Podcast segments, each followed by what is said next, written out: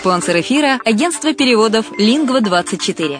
Мы поможем вам осуществить качественный перевод с учетом лингвистических и культурных различий между языками. Наши профессионалы окажут самый широкий спектр услуг. Перевод любых европейских языков на языки СНГ и наоборот. Перевод с китайского языка, устный перевод, выполнение проектов под ключ, многоязычные сайты, инструкции к технике и оборудованию, графическая верстка, копирайтинг, контроль качества – Перевод максимально приближенный по смыслу к оригиналу. Лингва24. Соединяя ЕС с СНГ.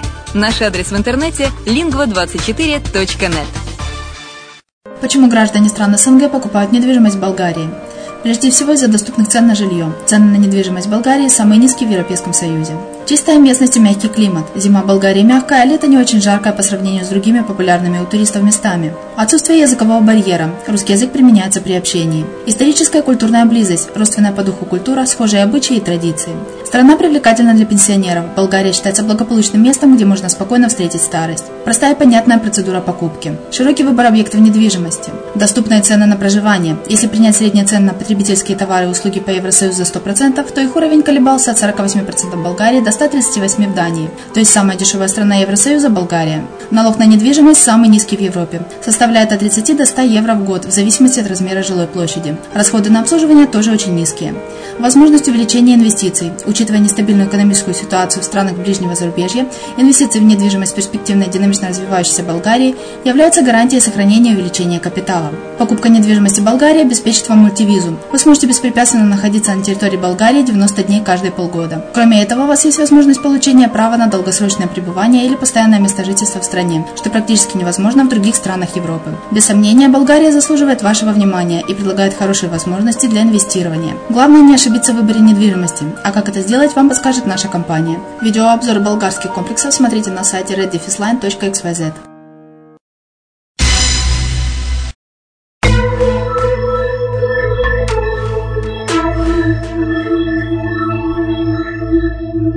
привет, с вами Герман Пермяков, вы слушаете радио «Азовская столица». Сегодня в нашем подкасте «Воркшоп. Интернет. Бизнес» разрешите вам предложить э, следующую тему, которая называется «Что нужно для того, чтобы аналитика приносила деньги?» LTV, когорты и другие данные – как анализировать данные так, чтобы временные затраты приносили деньги вашему бизнесу? Э, данные о пользователях, их правильный анализ в маркетинговых целях может увеличить доход компании в разы. На конференции Cyber Marketing 2015 Юрий Рыбаков из Icon Text э, прочитал очень интересный доклад, в котором рассказал, насколько важна роль когортного анализа, зачем оценивать LTV, это совокупная прибыль компании, получаемая от одного клиента за время сотрудничества с ним, как правило, э, как правильно определять когорты и многое другое. Доклад э, Юрия э, был интересен не только аналитикам и маркетологам, но и простым слушателям конференции. Были затронуты вопросы формирования когортного анализа в Google Analytics. Докладчик рассказал про когортный анализ в Excel, когортный анализ демографии. Хотите построить правильную аналитику в бизнесе, уделите время и посмотрите, послушайте наш подкаст э, про, э, с конференции Cyber Marketing 2015. Так, приятного прослушивания. Кто занимается аналитикой довольно много? Поднимите, пожалуйста, руки. Так, а теперь поднимите те, кто многоканальные последовательности смотрит в этой аналитике. Да, вроде примерно столько же. А кто смотрит на регулярной основе пути пользователей по сайту, то есть как они конкретно переходят от одной страницы к другой, к товару, от товара к товару и сделают заказ. Прям прилично так подняла руки. Но э, люди, правда, вот как они Сначала были в одном разделе, потом в другом, потом в третьем и сделали заказ. Вы молодцы. Да, но на самом деле Google очень плохо это рассказывает, он почти об этом не показывает. И он не считает, что это важно. И многие-многие люди, с которыми я на своей практике работал, они на самом деле вообще об этом не задумываются. Вот, ну, про когорты теперь начали задумываться, потому что Google сказал. Вот, а, ну ладно, и что с этим такое? На самом деле объяснять, э, зачем это нужно, как проводить анализ в аналитике всегда проще, отталкиваясь от задач. Потому что аналитика – это абсолютно не самостоятельная штука. Э, если у вас есть аналитик, который строчит отчеты, и эти отчеты копятся где-то в ящике, он не аналитик, он, он занимается фигней, скажем так. На самом деле аналитика приносит деньги, когда она решает конкретные задачи, когда благодаря проведенному анализу приносятся деньги в бизнес – да, и, соответственно, отталкиваясь от задач, можно это все смотреть. И вот конкретная задача, которую можно решить с помощью там, оценки э, той самой Customer Lifetime Value. К нам приходит ли клиент, первый клиент с такими запросами, который у нас был, они продавали страховки. Э, они сказали, к сожалению, мы не отбиваем свою рекламу. Мы э, тратим бюджеты, привлекаем новых клиентов, и мы привлекаем их за такие деньги, которые они нам не окупают. Причем они и не окупят их никак, потому что у нас такая конкуренция, что мы уже не можем себе позволить тратить меньше, чем получаем. Мы тратим больше. Но мы понимаем, что люди, которые заказывают сейчас у нас, которые становятся нашими клиентами, они потом еще снова купят у нас. По крайней мере, часть из этих людей снова купит у нас, то есть останется нашими клиентами. И нам проще удержать существующих клиентов в этом плане. И мы готовы привлекать новых клиентов за большие деньги, чтобы потом за меньшие деньги а, получать отбивку. Мы только не понимаем, сколько денег мы можем в результате тратить на привлечение. Да, и на поддержание, может быть, потом по-аналитически, какая Customer Acquisition Cost. Ну окей. А, что нам нужно делать? Нам нужно получить данные о том, сколько денег нам приносят клиенты. Нам надо взять CRM и выгрузить оттуда все данные по клиентам, как они приносили деньги. Да, вот, например, мы возьмем а, тех, кто впервые купил там в январе 2012, они страховщики, у них там очень длинный цикл. А, обычно гораздо меньше данных надо, нам вот прям очень и начали смотреть, сколько денег они приносят в каждый последующий месяц. Да, и построили такой вот график. Ну, здорово. А что дальше? Дальше мы э, переходим на следующий уровень абстракции. Э, но это на самом деле, извиняюсь, забыл про слайд, это тот же самый график, только построенный не как, сколько денег они в какой месяц приносят, а сколько они в сумме принесли, так тоже иногда рисуют. Просто если вы увидите вот это, это то же самое на самом деле. И Google Analytics, он тоже как-то так рисует. Вот. А мы, а, то, что мы сделали, а, перешли на следующий уровень абстракции, посмотрели вот в целом не, те, не только за январь, а за весь период, который а, собрались данные, как люди там приносили деньги. Ну, как это делается? На самом деле, э, собственно, вся фишка вот когортного анализа, ЛТВ там, и всего такого в том, что немножко по-другому смотрится на аналитические данные. Если обычные аналитические данные – это когда мы берем какой-то период и смотрим, что в нем происходит, то когда мы говорим вот про такие вещи, про данные пользователей, э, у нас есть разные пользователи, которые впервые в какой-то момент делали заказ, и мы берем их э, схлопываем как бы сводим по горизонтали так, чтобы точкой отсчета у нас был как раз, допустим, первый совершенный заказ. Какая именно точка отсчета, сейчас еще тоже поговорим. Но в данном случае был он. Соответственно, мы получили график, как люди в зависимости от того, сколько месяцев прошло с того, как они впервые делали заказ, как они еще добавляли заказов.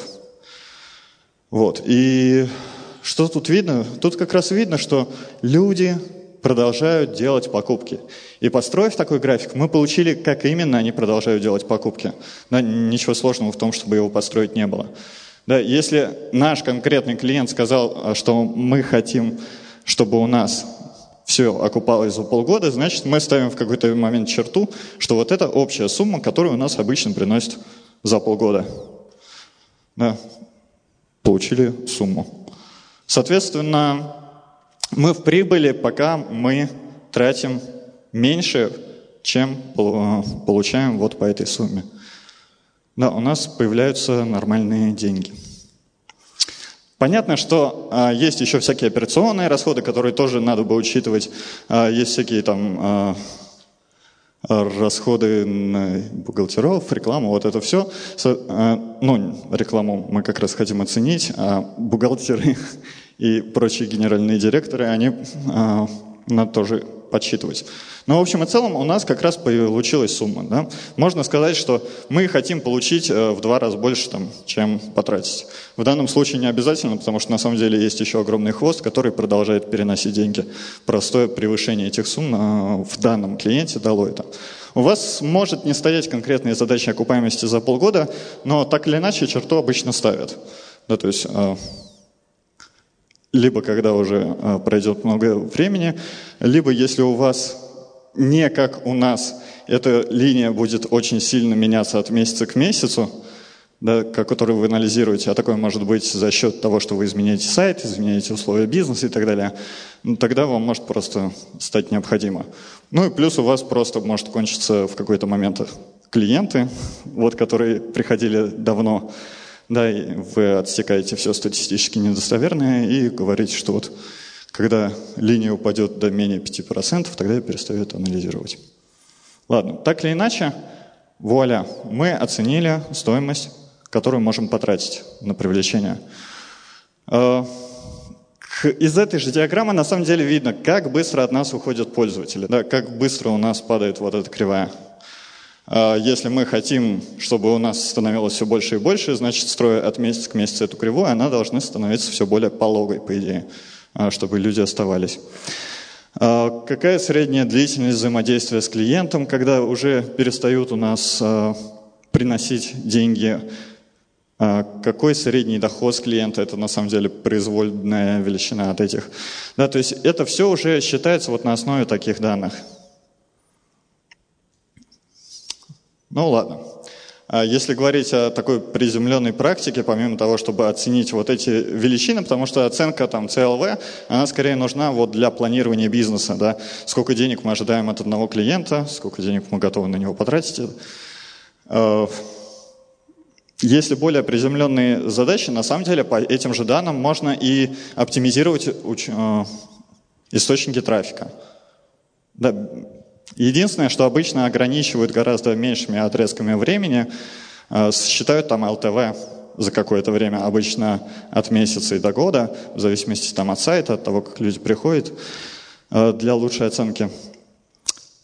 Ну и начинают, соответственно, оптимизироваться уже по ней, а не просто по доходу. Да? Сколько мы ожидаем получить от людей, которые у нас делают э, заказ по этому источнику трафика, а не просто сколько они заказывают сейчас результаты будут, понятно, отличаться. Незабываемая сегментация, естественно, например, по регионам это может различаться, да, соответственно, стоит выделить. Ну и анализируем дальше. Оптимизация сайта для наиболее э, ценной аудитории, то есть когда мы берем сегмент тех, кто больше всего денег нам дает, и делаем так, чтобы было удобно им. А потом смотрим, кто дал несколько меньше денег, и пытаемся научить их, как им стать теми людьми, которые приносят больше денег. Да, может быть, у тех, кто больше, у них там есть какие-то особенности поведения, которых нет вот у этих. И, соответственно, научив их там, ну, помимо того, что они покупают. Например, они не пользуются никогда там поиском, они не подписаны на рассылку, да.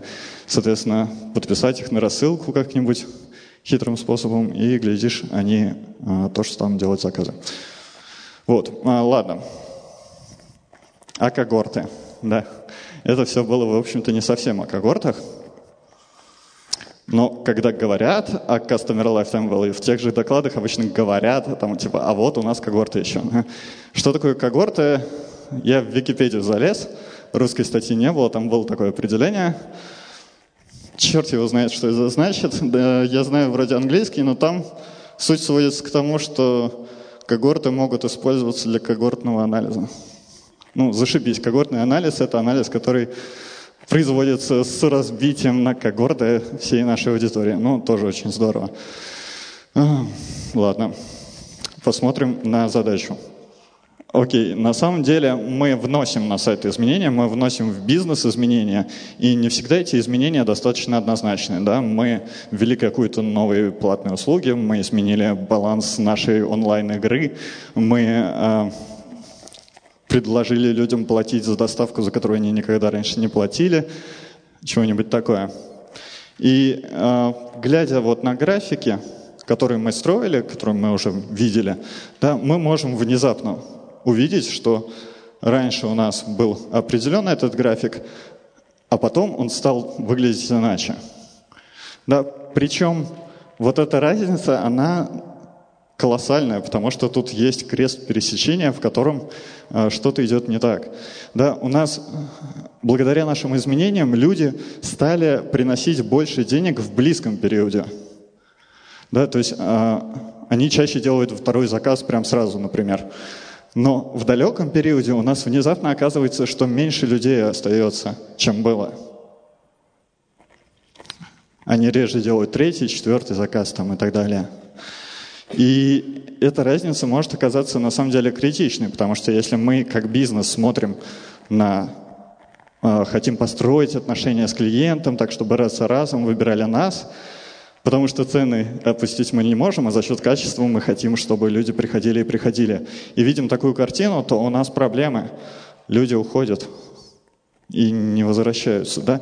Причем, если мы смотрим обычные отчеты, мы этого даже можем не увидеть, потому что общая прибыль у нас растет за счет того, что люди возвращаются э, сейчас, стали возвращаться прямо вот сейчас. Но спустя год, да, спустя два года внезапно окажется, что общая база клиентов, которые остаются нашими клиентами, она стала до того маленькой, что все уже э, все деньги нашего бизнеса, да, они э, перестают хорошо э, приходить, да, их становится недостаточно, все показатели рушатся, да, но увидим мы это, почувствуем только через большое время. Собственно говоря, э, вот об этом и есть когортный анализ, да, одно из больших применений.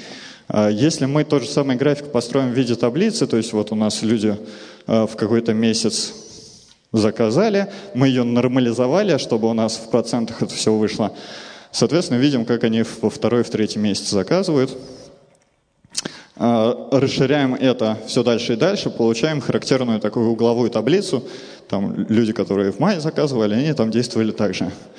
Вот. И потом наметанным глазом, а, все цифры, кстати, придуманы, но все равно, наметанным глазом мы видим, что вот в какой-то момент, в третий месяц у нас произошло изменение, когда люди стали э, возвращаться в первый раз вот больше, а в какой-то там не первый раз, а наоборот меньше.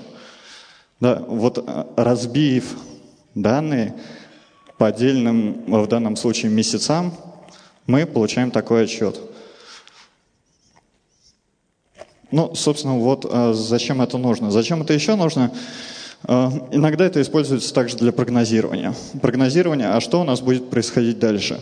Суть э, его в том, что когорты, в принципе, если мы не вносим каких-то значительных изменений, они по определению должны вести себя достаточно стабильно. Да, то есть люди, которые впервые купили в январе, они в феврале покупают так-то, и те, которые в феврале, они в марте покупают также те первая рассмотренная аудитория. Вот, а, соответственно, мы можем строить прогнозы, только для этого надо хорошенько выбрать когорты. Собственно, что можно делать? Как это все работает? Сначала выбирается точка отсчета. Точка отсчета выбирается в зависимости от бизнеса, как и все в аналитике. Если вы контентный сайт, вы там говорите, мы хотим, чтобы люди возвращались раз за разом, соответственно, точка отсчета – первое посещение – если вы магазин, то вы, наверное, хотите, чтобы они там заказали, после этого они становятся вашим клиентом, можно как точку отсчета смотреть вот именно первый заказ, ну и так далее. Выбираются временные периоды. В нашем рассмотрении это были месяцы, которые, когда мы за месяц смотрим данные, и по месяцам же смотрим, как они потом происходят, что делают а, разные когорты. И при необходимости выбираем сегменты, то есть когда мы делаем более узкие когорты, чем просто по времени. Не просто те, которые впервые сделали заказ а, в январе, да, а мы понимаем, что сейчас тогда были одни источники трафика, сейчас другие, и мы разбиваем их по источникам, говорим, эти сделали с поиска, эти с контекста, эти сделали с SEO-трафика. Вот. В общем-то, ничего сложного нет. Мы можем это делать и можем даже делать в бесплатных системах статистики, конкретнее в Google Analytics, скорее всего. А, что нам нужно? Для начала нам нужно собрать больше данных. Вообще, если вы собираете данные просто с сайта, это уже несколько все устарело, пора оптимизироваться как-то более по-умному, то есть э, собирать звонки динамическим колл-трекингом с интеграцией с аналитикой, чтобы увидеть, какой конкретно пользователь по какому ключевому слову вам звонил. Э, передаете данные там, о других конверсий через протокол передачи данных, э, узнаете клиентов с разных устройств, потому что у людей много устройств на руках, это то, как пользуются людям интернетом, в том числе я и вы. А, соответственно, это не относится к когортам, но это нужно для того, чтобы с ними работать, потому что иначе там совсем будут странные числа. Если говорить о точке отсчета когда-то первого посещения, то такой отсчет уже строится в Google Analytics, и, собственно, вы его сможете наблюдать у себя, э, делать какие-то выводы. Например, тут видно, что э, в какой-то момент внесли как раз изменения, люди стали возвращаться чаще, причем а, в основном всегда, только в какой-то конкретный день была проблема. Если вы говорите как точка отсчета другое событие, то, чего Google вам не говорит автоматически, типа дата первого заказа, то тоже можно э, стараться с этим работать, но путем введения специальных пользовательских параметров показателей их можно делать.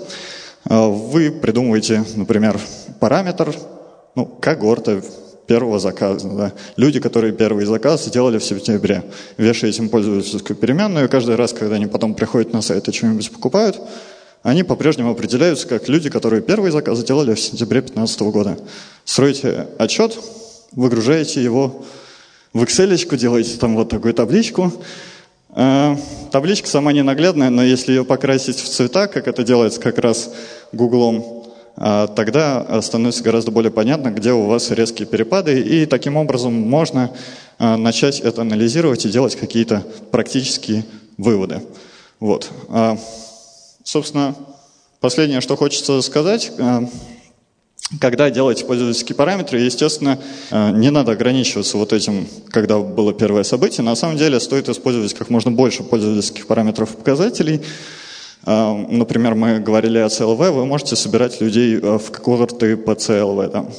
Люди, которые совсем денег нам не дали, люди, которые заказали до 5000 рублей, от 5 до 15 и там, так далее. А, это имеет смысл делать в разбивке еще по месяцам. Ну, то есть CLV за последние два месяца, еще CLV всего. Да? И таким образом а, получать ну, больше данных. Если у вас интернет-магазин, вы можете передавать параметры э, люди, которые сделали один заказ, люди, которые сделали два заказа, три заказа и так далее. Соответственно, все это поможет в статистике, в том числе в построении таких графиков и в привязке их к другим данным аналитики. Вот. А на этом, собственно, все. Если есть какие-то вопросы, могу на них ответить. Спасибо. Аплодисменты. Спасибо большое, Юр. Вопросы из зала? Здравствуйте, меня зовут Рашат, компания Megamind.ru. Я хотел вот спросить, вы говорили о том, что передаем данные в Google Analytics, да? А есть достаточно, вот, например, особенно в B2B э, сегменте, достаточно много лидов, которые потом постепенно приходят даже не через интернет-каналы. То есть это email, прямой звонок, WhatsApp, Skype. То есть как их учитывать? То есть, ну, фактически передача данных идет с сайта, потом соответственно, в аналитику или как-то по-другому? То есть как их можно учесть? Угу. Ну, собственно говоря, для решения таких вопросов Google и дал нам механизм протокол передачи данных, я о нем даже говорил. Суть его в том, что вы можете передать в Google Analytics данные в любой момент. Да, то есть если человек вам когда-то звонил, вы сохранили его номер телефона, а, вы понимаете, кто это, если у вас настроен call tracking, то есть он привязывается к идентификатору пользователя. Потом через много недель он делает у вас заказ, и вы можете передать об этом данные, в том числе в Google Analytics, и таким образом склеить их а, с тем, откуда он сделал первый звонок. Это, в принципе, все вполне реально. При этом, на самом деле, когда мы работаем с CLV, вот со всеми этими когортами и так далее, достаточно многие круг задач решаются через выгрузки из CRM, именно если нас не интересует привязка к другим аналитическим данным.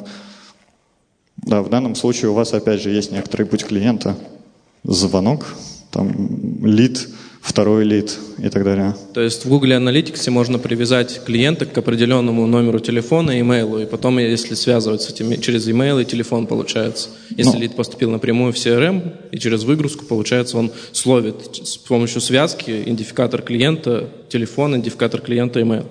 Да, связку такую получить можно, э, если человек вам звонил в тот момент, когда впервые, ну, пришел на сайте. А Но если это, узнали... как бы, как правило, это так и есть. А если мы потом узнали его телефон? То есть он, например, прямую заявку оформил, имейл узнали, а потом uh-huh. телефон он позвонил. То есть два контакта. Uh-huh. Можем передать как-то два контакта или три? То есть Skype, WhatsApp. Это, Все это можно склеить. Э, иногда это достаточно сложно, и, скорее всего, вам придется выгружать из Analytics и клеить вручную. В некоторых случаях. В некоторых случаях это склеится все нормально и само. То есть это надо рассматривать более подробно.